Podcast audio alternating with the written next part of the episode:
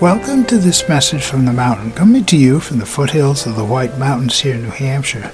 Today's podcast is titled An Oak Leaf and a Heart. While recently walking the trails, as I glanced down, I saw one single oak leaf.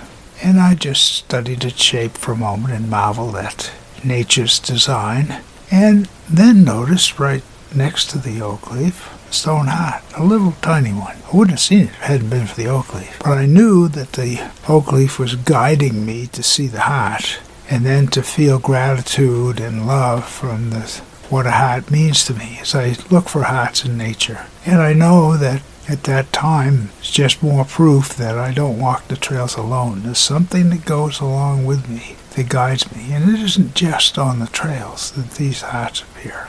They're all over the place. And each one of us has signs if we choose to see them. It's just the opportunity of being aware and then looking for affirmations, guidance as you walk the trails of your life. My name is Michael Hathaway, and this is Message from the Mountain. It is my prayer these words are right and good for you whenever you hear them. Thank you so much for listening.